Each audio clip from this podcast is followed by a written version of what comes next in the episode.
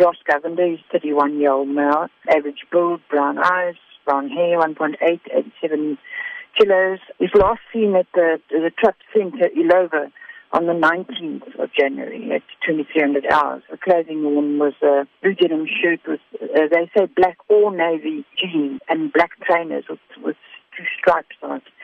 He's allegedly driving a light um, metallic blue Toyota Corolla 1998 model. The registration is XZM245GP. And if you have any uh, information, you need to phone uh, Rosebank uh, on 0117784700 or otherwise the Pink Ladies Organisation on 0722147439. To what degree do you find that when the alerts are sent out by Pink Ladies that the public does come forth to assist with locating these people?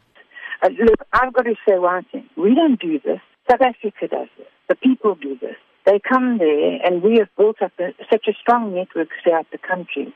But they all come in there, and they all share the flyers. And the more you share those flyers, the more information can come in.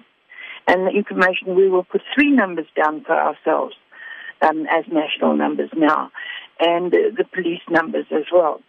And any information that comes into our phones, it gets um, WhatsApp to the our investigating officer immediately for them to be able to take action.